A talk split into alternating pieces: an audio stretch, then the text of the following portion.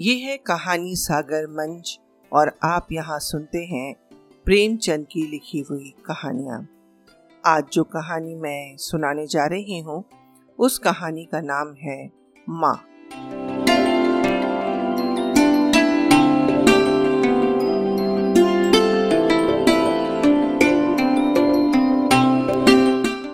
आज बंदी छूट कर आ रहा है। करुणा ने एक दिन पहले ही घर लीप पोत रखा था।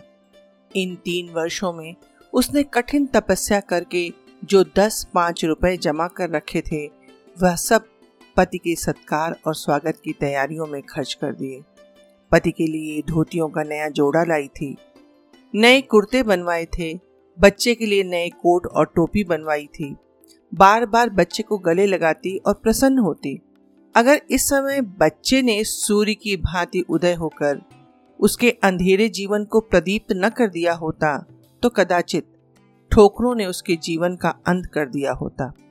पति के कारावास दंड के तीन ही महीने बाद इस बालक का जन्म हुआ। उसी का मुँह देख देख कर करुणा ने ये तीन साल काट दिए। वह सोचती, जब मैं बालक को उनके सामने ले जाऊँगी तो वे कितने प्रसन्न होंगे। उसे देखकर पहले तो चकित हो जाएँगे, फिर गोद में उठा लेंगे और कहेंगे, करुणा, तुमने ये रत्न देखकर मुझे निहाल कर दिया।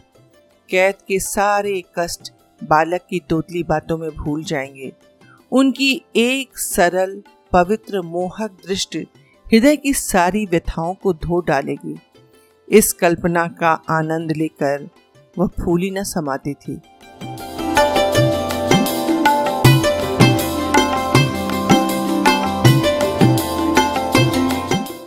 वह सोच रही थी, आदित्य के साथ बहुत से आदमी होंगे। जिस समय वे द्वार पर पहुँचेंगे, जय जयकार की ध्वनि से आकाश गूंज उठेगा। वह कितना स्वर्गीय दृश्य होगा। उन आदमियों के बैठने के लिए करुणा ने एक फटा सा टाट बिछा दिया था। कुछ पान बना दिए थे और बार बार आशा में नेत्रों से द्वार की ओर देखती थी। पति की वह सुदृढ़ उदार, तेजपूर्ण मुद्रा बार बार आँखों में फिर जाती थी। उनकी वे बातें बार बार याद आती थी, जो चलते समय उनके मुख से निकली थी। उनका वह धैर्य, वह आत्मबल, जो पुलिस के प्रहारों के सामने भी अटल रहा था, वह मुस्कुराहट, जो उस समय भी उनके अधरों पर खेल रही थी, वह आत्माभिमान, जो उस समय भी उनके मुख से टपक रहा था। क्या करुणा के हृदय से कभी विस्मृत हो सकता है?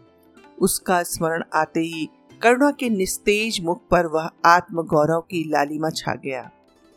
यही वह अवलंब था जिसने इन तीन वर्षों की घोर यातनाओं में भी उसके हृदय को आश्वासन दिया था। कितनी ही रातें फाकों में गुजरी, बहुधा घरों में दीपक जलाने तक की नौबत न थी, पर दीनता के आँसू कभी उसकी आँखों से न गिरे। आज उन सारी विपत्तियों का अंत हो जाएगा। पति के प्रगाढ़ आलिंगन में वह सब कुछ हंसकर झेल लेगी। वह अनंत निधि पाकर फिर कोई अभिलाषा न रहेगी।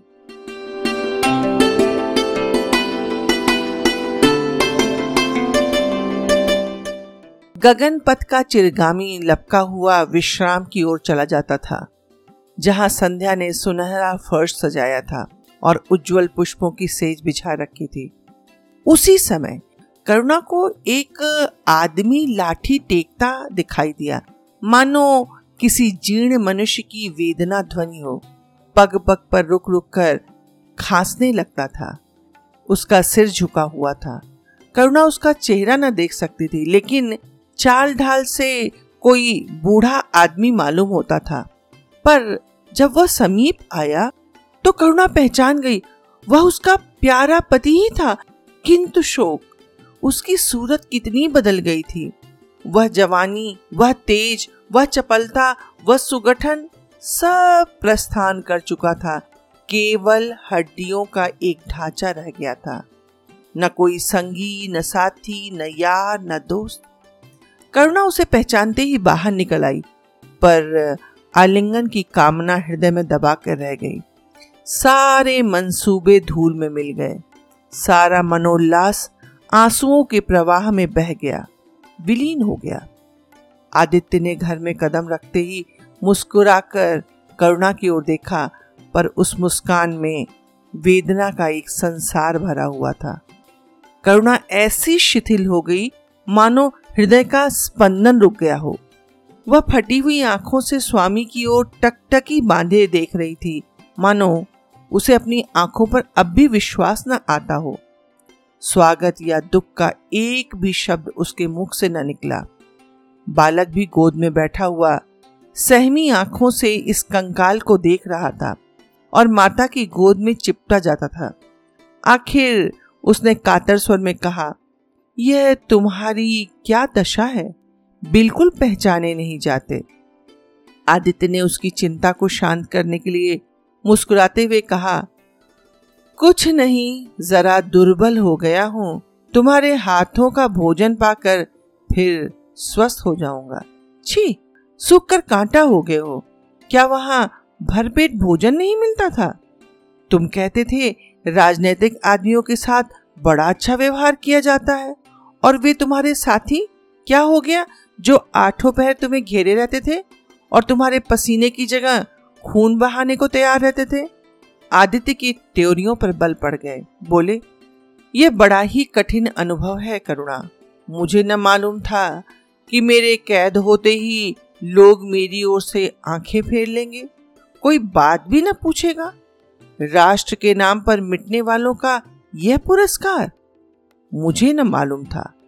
जनता अपने सेवकों को बहुत जल्दी भूल जाती है, यह तो मैं जानता था। लेकिन अपने सहयोगी और सहायक इतने बेवफा होते हैं।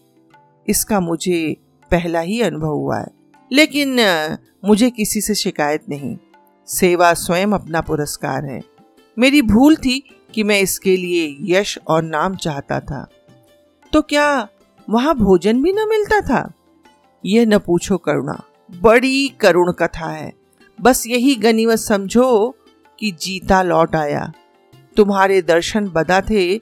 नहीं, कष्ट तो ऐसे ऐसे उठाए कि मुझे अब तक प्रस्थान कर जाना चाहिए था। मैं जरा अब लेटूँगा, खड़ा नहीं रहा जाता, बैठा नहीं जाता। दिन भर चलते हुए इतनी दूर से जो आया हूँ। चलकर कुछ खा तो लो, फिर आराम से लेटना। बालक को गोद में उठाकर, बाबूजी हैं बेटा, तुम्हारे बाबूजी, इनकी गोद में जाओ तुम्हें प्यार करेंगे।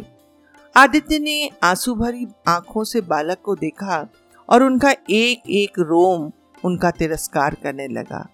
अपनी जीर्ण दशा पर उन्हें कभी इतना दुख न हुआ था। ईश्वर की असीम दया से यदि उनकी दशा संभल जाती तो वे फिर कभी राष्ट्रीय आंदोलन के समीप न जाते। इस फूल से बच्चे को यो संसार में लाकर दरिद्रता की आँख में झोंकने का उन्हें क्या अधिकार था? वे अब लक्ष्मी की उपासना करेंगे और अपना क्षुद्र जीवन बच्चे के लालन पालन के लिए अर्पित कर देंगे। उन्हें इस समय ऐसा ज्ञात हुआ कि बालक उन्हें उपेक्षा की दृष्टि से देख रहा है। मानो कह रहा हो, मेरे साथ आपने कौन सा कर्तव्य पालन किया? उनकी सारी कामना, सारा प्यार बालक को हृदय से लगा लेने के लिए अधीर हो उठा। पर हाथ फैल न सके। हाथों में शक्ति ही न थी। करुणा बालक को लिए हुए उठी और थाली में कुछ भोजन निकाल कर लाई। आदित्य ने शुद्धापूर्ण नेत्रों से थाली की ओर देखा। मानो, आज बहुत दिनों के बाद कोई खाने की चीज़ सामने आई। जानते थे कि कई दिनों के उपवास के बाद और आरोग्य की इस गई गुजरी दशा में उन्हें ज़ुबान को काबू में रखना चाहिए, पर सब्र न हो सका। थाली पर टूट पड़े और देखते देखते थाली साफ़ कर दी। करुणा शशंक हो गई। उसने दोबारा किसी चीज़ के लिए न पूछा। थाली उठाकर चली गई, पर उसका दिल कह रहा था, इतना तो कभी ना खाते थे।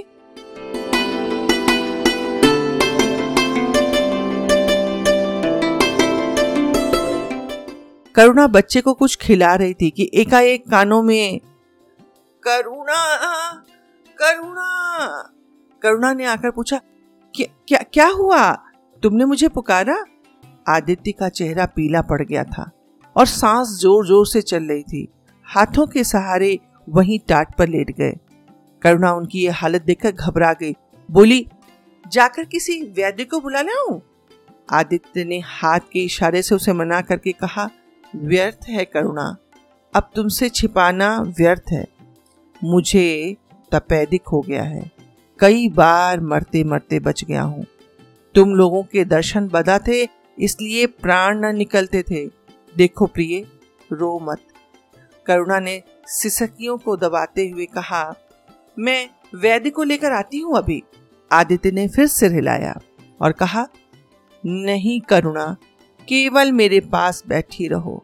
अब किसी से कोई आशा नहीं। डॉक्टरों ने जवाब दे दिया है। मुझे तो यह आश्चर्य है कि मैं यहाँ तक पहुँचा कैसे?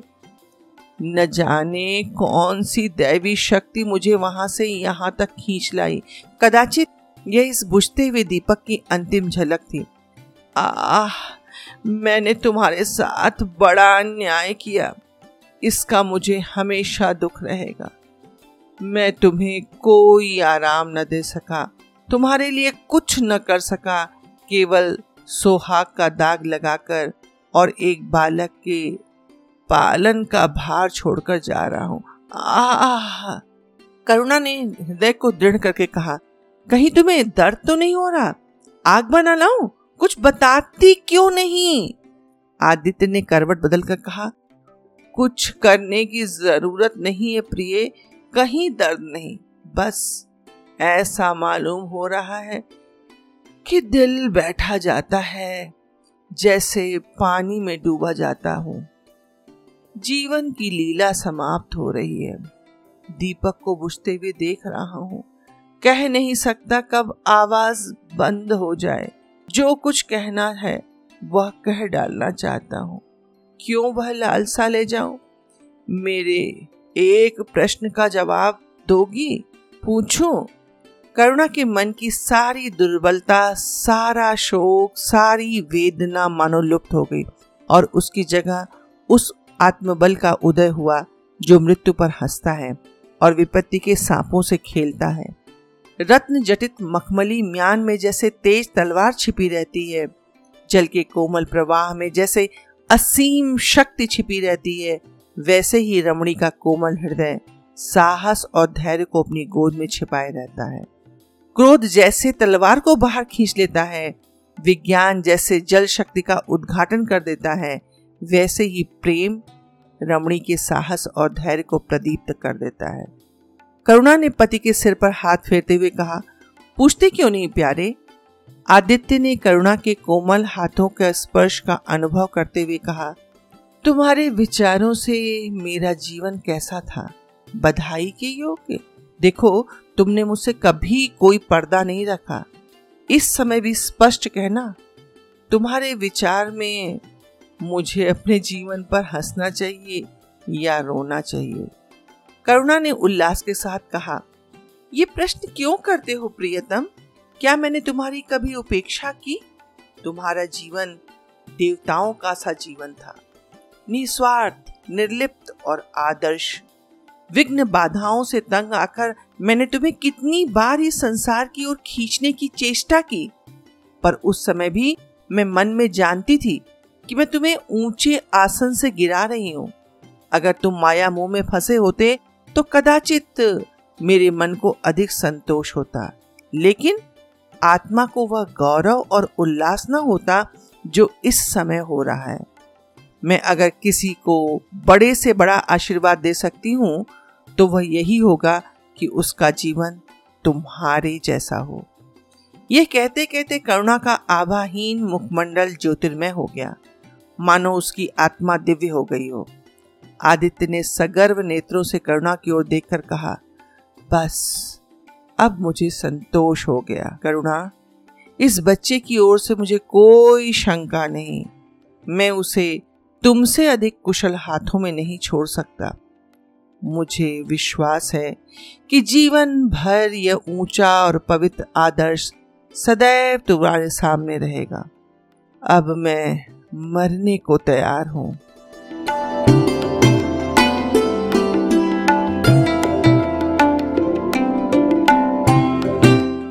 सात वर्ष बीत गए।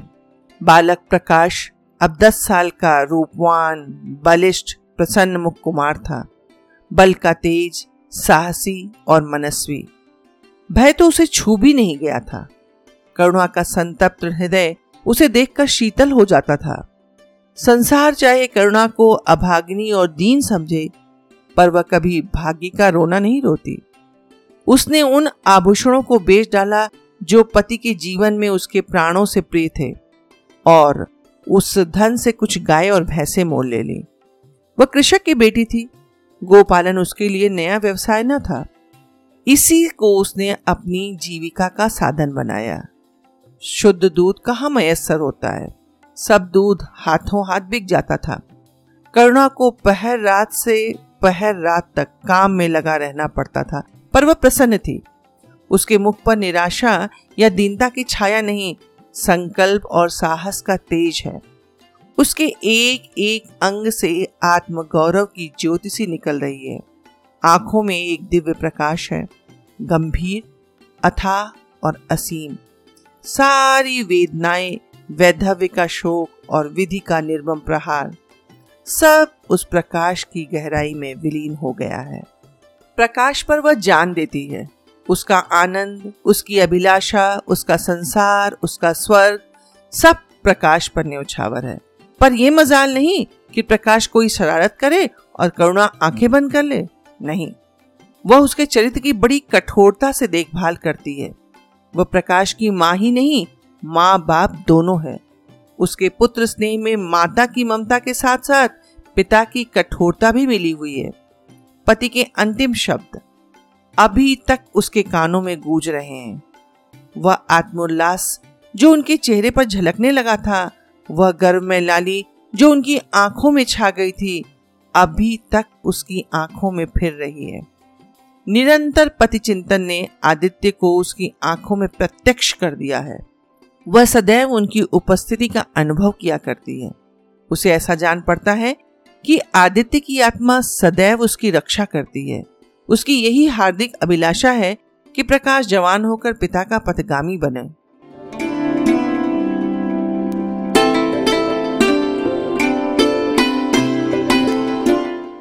संध्या हो गई थी। एक भिखारिन द्वार पर आकर भीख मांगने लगी। करुणा उस समय गऊओं को पानी दे रही थी। प्रकाश बाहर खेल रहा था। बालक ही तो ठहरा। शरारत सूझी।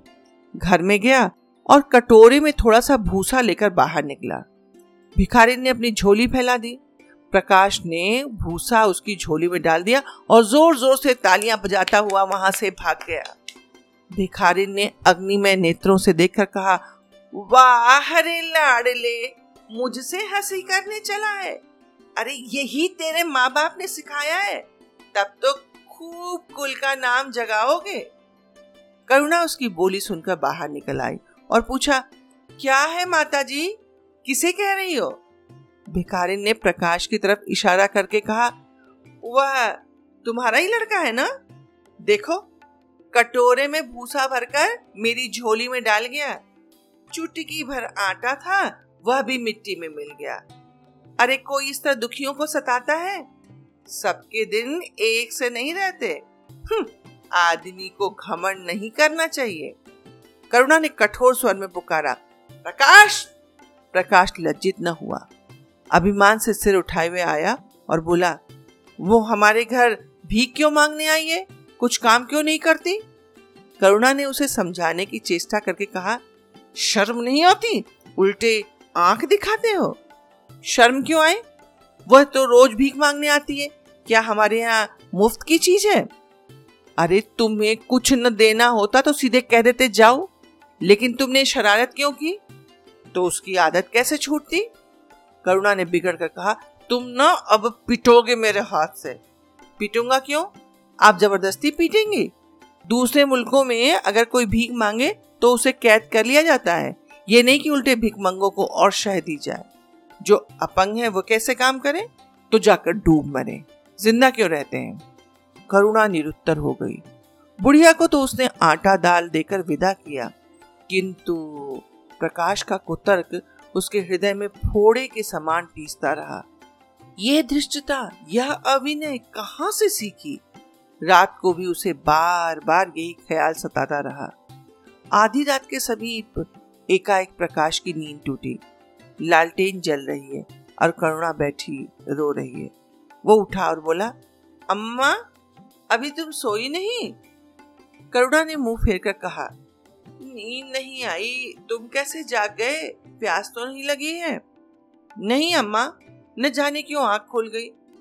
मुझसे आज बहुत बड़ा अपराध हुआ है, अम्मा। करुणा ने उसके मुख की ओर स्नेह के नेत्रों से देखा। प्रकाश, मैंने आज बुढ़िया के साथ बहुत नटखट की। मुझे क्षमा करो। फिर कभी ऐसी शरारत नहीं करूँगा, अम्मा। यह कहकर वो रोने लगा। करुणा ने स्नेहार्द होकर उसे गले लगा लिया। उसके कपोलों को चुम्बन लेकर बोली, बेटा, मुझे खुश करने के लिए कह रहे हो या तुम्हारे मन में सचमुच पछतावा हो रहा है? प्रकाश ने सिसकते हुए कहा, नहीं, अम्मा, मुझे दिल से अफसोस हो रहा है। अब की वह बुढ़िया आएगी तो मैं उसे बहुत पैसे दे दूँगा। करुणा का हृदय मतवाला हो गया। ऐसा जान पड़ा, आदित्य सामने खड़े बच्चे को आशीर्वाद दे रहे हैं और कह रहे हैं करुणा शोभ मत करो। प्रकाश अपने पिता का नाम रोशन करेगा।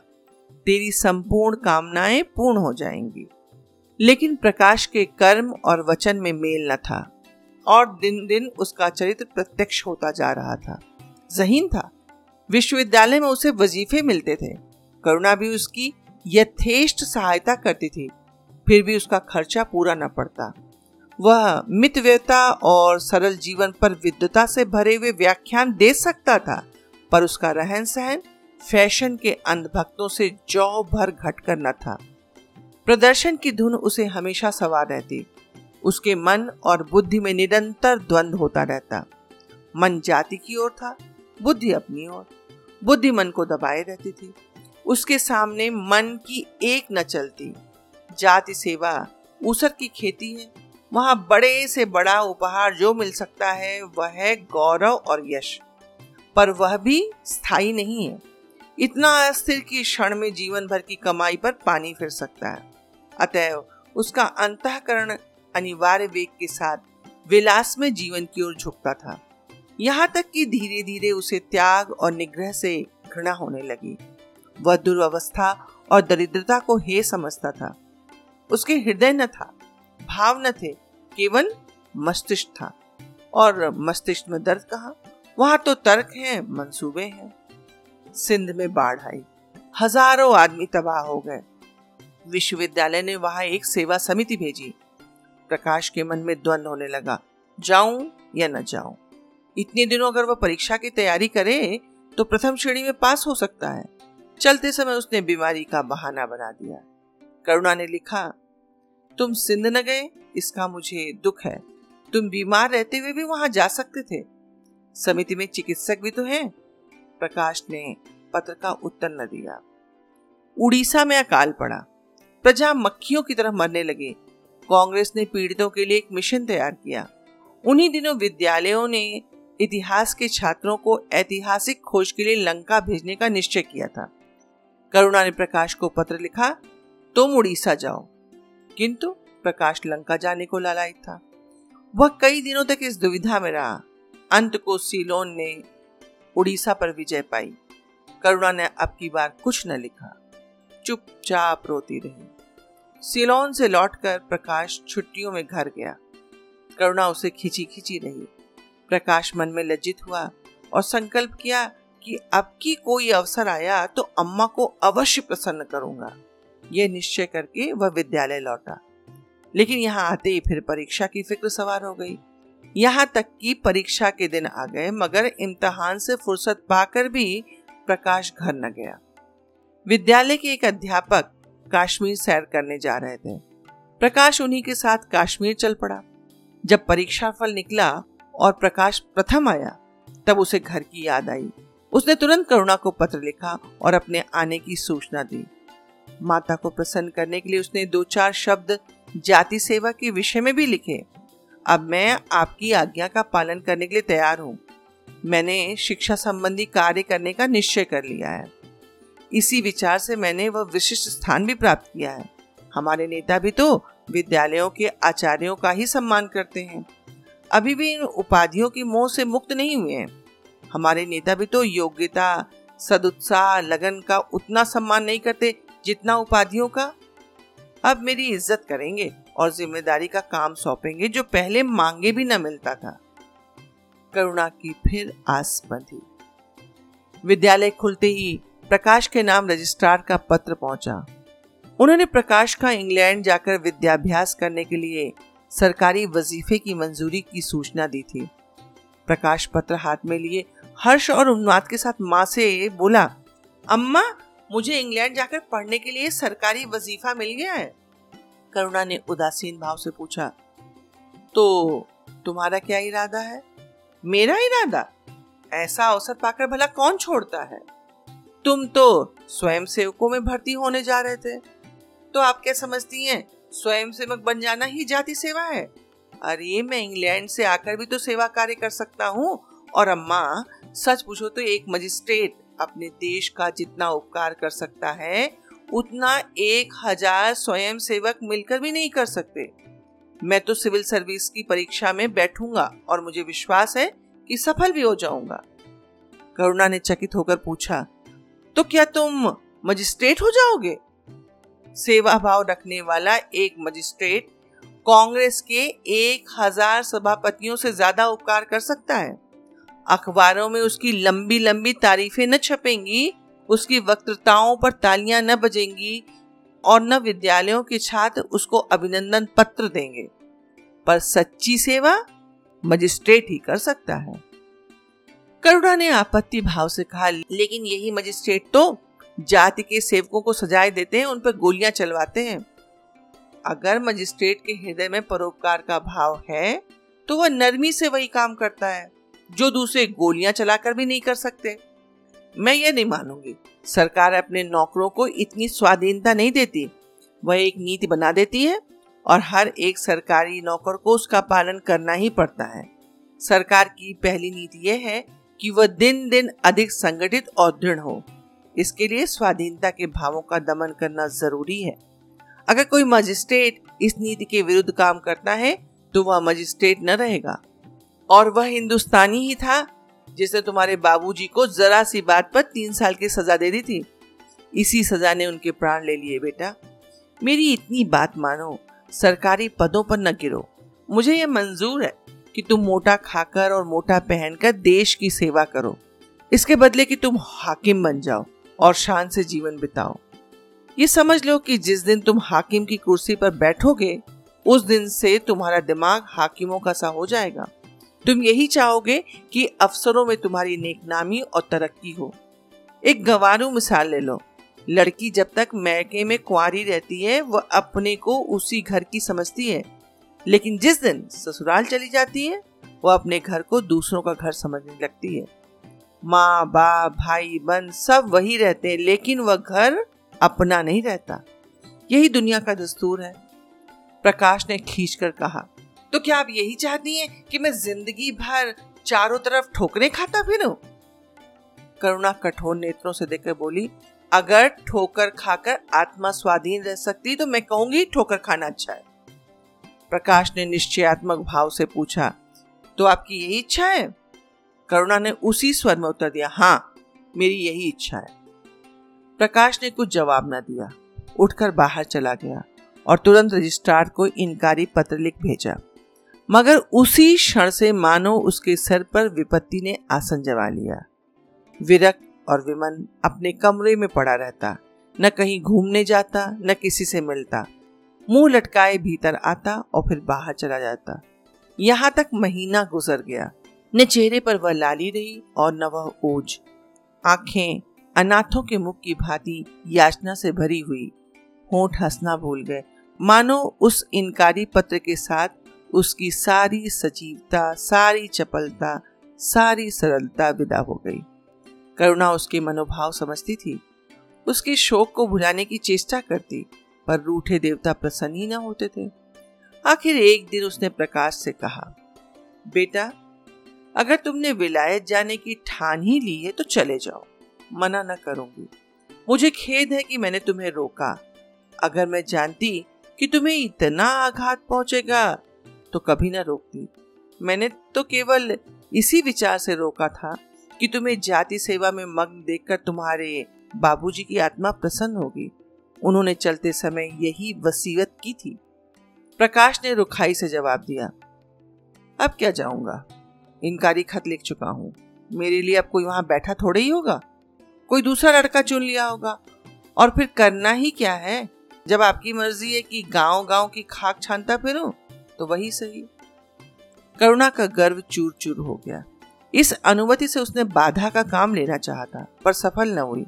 बोली, अभी कोई चुना न गया होगा। लिख दो, मैं जाने को तैयार हूँ। प्रकाश ने झुंझलाकर कहा, अब कुछ नहीं हो सकता। लोग हँसी उड़ाएँगे। मैंने तय कर लिया है कि जीवन को आपकी इच्छा के अनुकूल ही बनाऊँगा। तुमने अगर शुद्ध मन से ये इरादा किया होता तो यो न रहते। तुम मुझसे सत्याग्रह कर रहे हो? अगर मन को दबाकर मुझे अपनी राह का कांटा समझकर तुमने मेरी इच्छा पूरी भी की तो क्या? मैं तो तब जानती कि तुम्हारे मन में आप ही आप सेवा का भाव उत्पन्न होता। तुम आज रजिस्ट्रार साहब को पत्र लिख दो। अब नहीं लिख सकता। तो इसी शोक में तने बैठे रहोगे? लाचारी है, क्या कर सकता हूँ? करुणा ने कुछ न कहा। जरा देर में प्रकाश ने देखा कि वह कहीं जा रही है। मगर वह कुछ नहीं बोला। करुणा के लिए बाहर आना जाना कोई असाधारण बात न थी।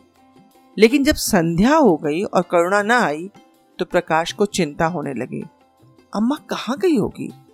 यह प्रश्न बार बार उसके मन में उठने लगा। प्रकाश सारी रात द्वार पर बैठा रहा। भांति भांति की शंकाएँ मन में उठने लगी। उसे अब याद आया, चलते समय करुणा कितनी उदास थी। उसकी आँखें कितनी लाल थी। ये बातें प्रकाश को उस समय नज़र क्यों नहीं आई? वह क्यों स्वार्थ में अंधा हो गया था? हाँ अब प्रकाश को याद आया। माता ने साफ़ सुथरे कपड़े पहने थे। उनके हाथ में छतरी भी थी। तो क्या वे कहीं बहुत दूर गई हैं? किससे पूछे? अनिष्ट के भय से प्रकाश रोने लगा। श्रावण की अंधेरी भयानक रात थी। आकाश में श्याम मेघमालाएँ, भीषण स्वप्न की भांति छाई हुई थी। प्रकाश रह रहकर आकाश की ओर देखता था, मानो करुणा उन्हीं मेघमालाओं में छिपी बैठी हो। उसने निश्चय किया, सवेरा होते ही माँ को खोजने चलूँगा, और अगर किसी ने द्वार खटखटाया। प्रकाश ने दौड़कर खोला तो देखा करुणा खड़ी है।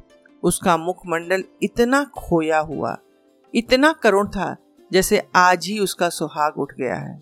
जैसे संसार में अब उसके लिए कुछ नहीं रहा। जैसे वह नदी के किनारे खड़ी अपनी लदी हुई नाव को डूबते देख रही है और कुछ नहीं कर सकती। प्रकाश ने अधीर होकर पूछा, अम्मा, कहा चली गई थी? बहुत देर लगाई हो? करुणा ने भूमि की ओर ताकते हुए जवाब दिया, एक काम से गई थी, देर हो गई। ये कहते हुए उसने प्रकाश के सामने एक बंद लिफाफा फेंक दिया। प्रकाश ने उत्सुक होकर लिफाफा उठा लिया। ऊपर ही विद्यालय की मुहर थी। तुरंत लिफाफा खोलकर पढ़ा। हल्की सी लालिमा चेहरे पर दौड़ गई। पूछा, ये ये तुम्हें कहा मिल गया, अम्मा? तुम्हारे रजिस्ट्रार के पास से लाई हूँ। क्या? तुम वहाँ चली गई थी? और क्या करती? कल तो गाड़ी का समय भी नहीं था। मोटर ले ली थी। प्रकाश एक क्षण तक मौन खड़ा रहा। फिर कुंठित स्वर में बोला जब तुम्हारी इच्छा ही नहीं है तो मुझे क्यों भेज रही हो? करुणा ने विरक्त भाव से कहा, इसलिए कि तुम्हारे जाने की इच्छा है। तुम्हारा यह मलिन वेश देखा नहीं जाता। अपने जीवन के 20 वर्ष तुम्हारी हित कामना पर अर्पित कर दिए हैं। अब तुम्हारी महत्वाकांक्षा की हत्या नहीं कर सकती। तुम्हारी यात्रा सफल हो, यही हमारी हार्दिक अभिलाषा है। करुणा का कंठ रुंध गया। और कुछ न कह सकी।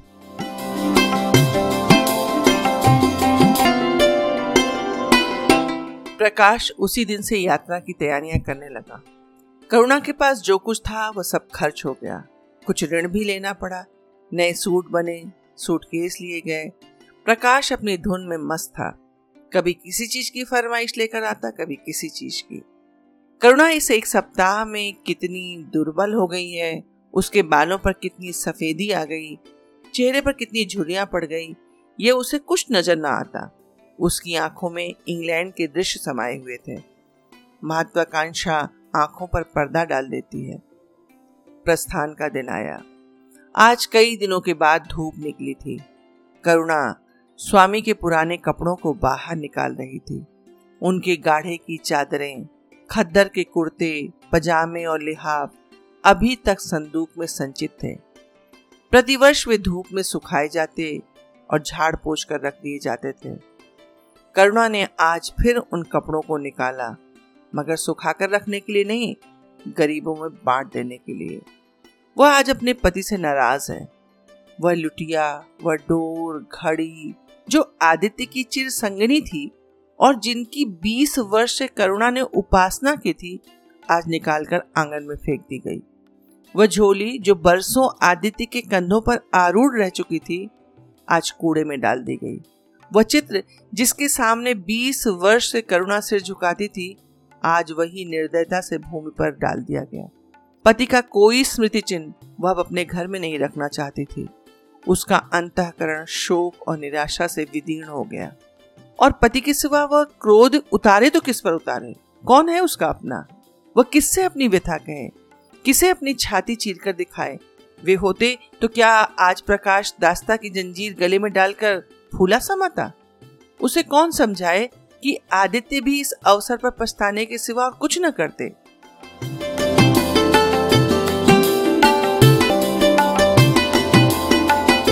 प्रकाश के मित्रों ने आज उसे विदाई का भोज दिया। वहाँ से वह संध्या समय कई मित्रों के साथ मोटर पर लौटा। सफ़र का सामान मोटर पर रख दिया गया। तब वह अंदर जाकर माँ से बोला, अम्मा, जाता हूँ। बम्बई पहुंचकर पत्र लिखूँगा। तुम्हें मेरी कसम, अम्मा, रोना मत। और मेरे खतों का जवाब बराबर देते रहना जैसे किसी लाश को बाहर निकालते समय संबंधियों का धैर्य छूट जाता है, रुके हुए आँसू निकल पड़ते हैं और शोक की तरंगे उठने लगती हैं। वही दशा करुणा की हुई। कलेजे में एक हाहाकार हुआ। जिसने उसकी दुर्बल आत्मा के एक एक अणु को कंपा दिया। मालूम हुआ, पाँव पानी में फिसल गया है और वह लहरों में बही जा रही है। उसके मुख से शोक या आशीर्वाद का एक शब्द भी न निकला। प्रकाश ने उसके चरण छुए। अश्रु जल से माता के चरणों को पखारा, फिर बाहर चला गया। करुणा, पाषाण मूर्त की भांति खड़ी रही। सहसा ग्वाले ने आकर कहा, बहू जी भैया चले गए। बहुत रो रहे थे।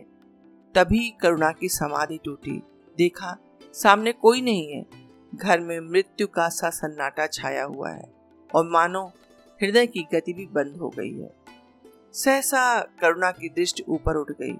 उसने देखा कि आदित्य अपनी गोद में प्रकाश की निर्जीव देह लिए खड़े हो। करुणा पछाड़ खाकर गिर पड़ी।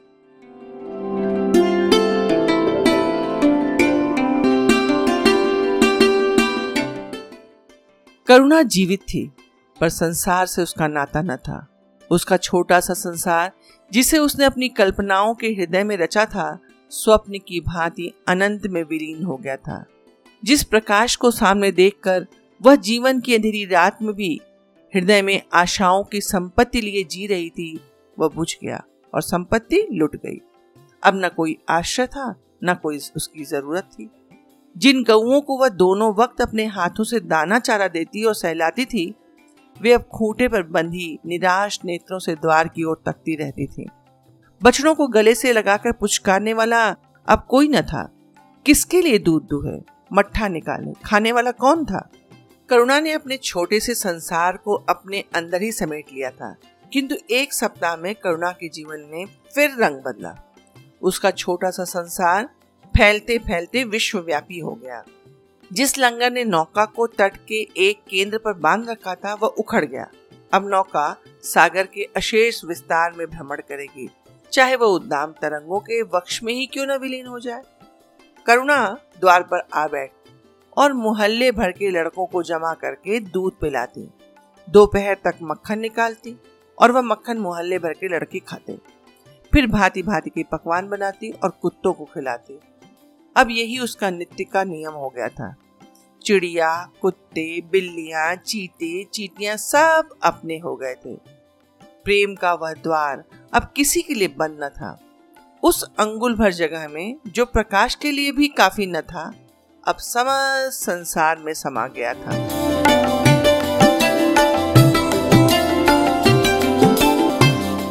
एक दिन प्रकाश का पत्र आया। करुणा ने उसे उठाकर फेंक दिया। फिर थोड़ी देर बाद उसे उठाकर फाड़ डाला और चिड़ियों को दाना चुगाने लगी। मगर जब निशा योगिनी ने अपनी धुनी जलाई और जब वेदनाएँ उससे वरदान मांगने के लिए विकल हो होकर चली तो करुणा की मनोवेदना भी सजग हो उठी। प्रकाश का पत्र पढ़ने के लिए उसका मन व्याकुल हो उठा। उसने सोचा, प्रकाश मेरा कौन है? मेरा उससे क्या प्रयोजन? हाँ हाँ प्रकाश मेरा कौन है? हृदय ने उत्तर दिया। प्रकाश तेरा सर्वस्व है। वह तेरे उस अमर प्रेम की निशानी है, जिससे तू सदैव के लिए वंचित हो गई। वह तेरा प्राण है, तेरे जीवन दीपक का प्रकाश, तेरी वंचित कामनाओं का माधुर्य, तेरे अश्रु जल में विहार करने वाला हंस। करुणा उन पत्रों के टुकड़ों को जमा करने लगी। मानो उसके प्राण ही बिखर गए हों। एक एक टुकड़ा उसे अपने खोए हुए प्रेम का एक एक पद सा मालूम होता। जब सारे पुर्जे जमा हो गए तो करुणा दीपक के सामने बैठकर उसे जोड़ने लगी।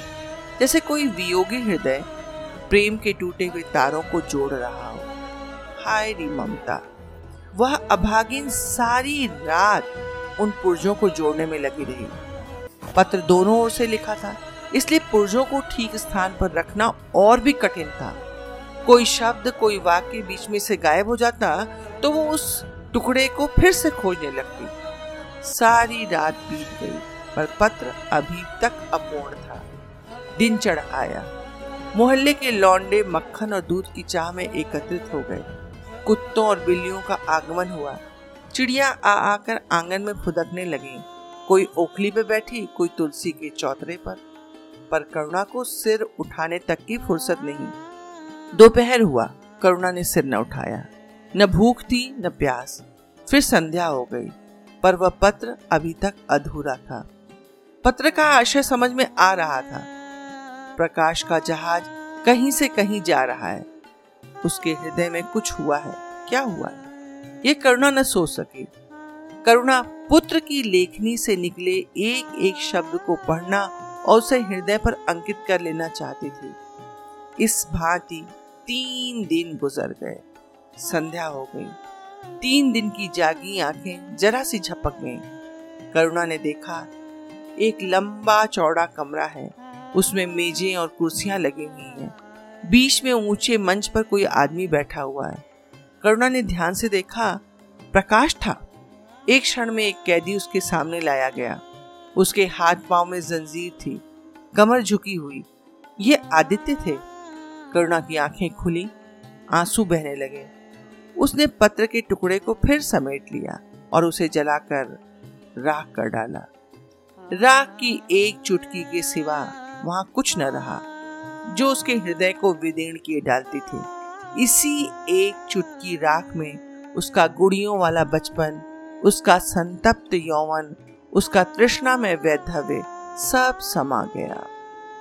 प्रातःकाल लोगों ने देखा पंछी पिजड़े में से उड़ चुका था। आदित्य का चित्र अब भी उसके शून्य हृदय से चिपटा हुआ था। भग्न हृदय पति की स्नेह स्मृति में विश्राम कर रहा था और प्रकाश का जहाज़ यूरोप की तरफ़ चला जा रहा था। धन्यवाद।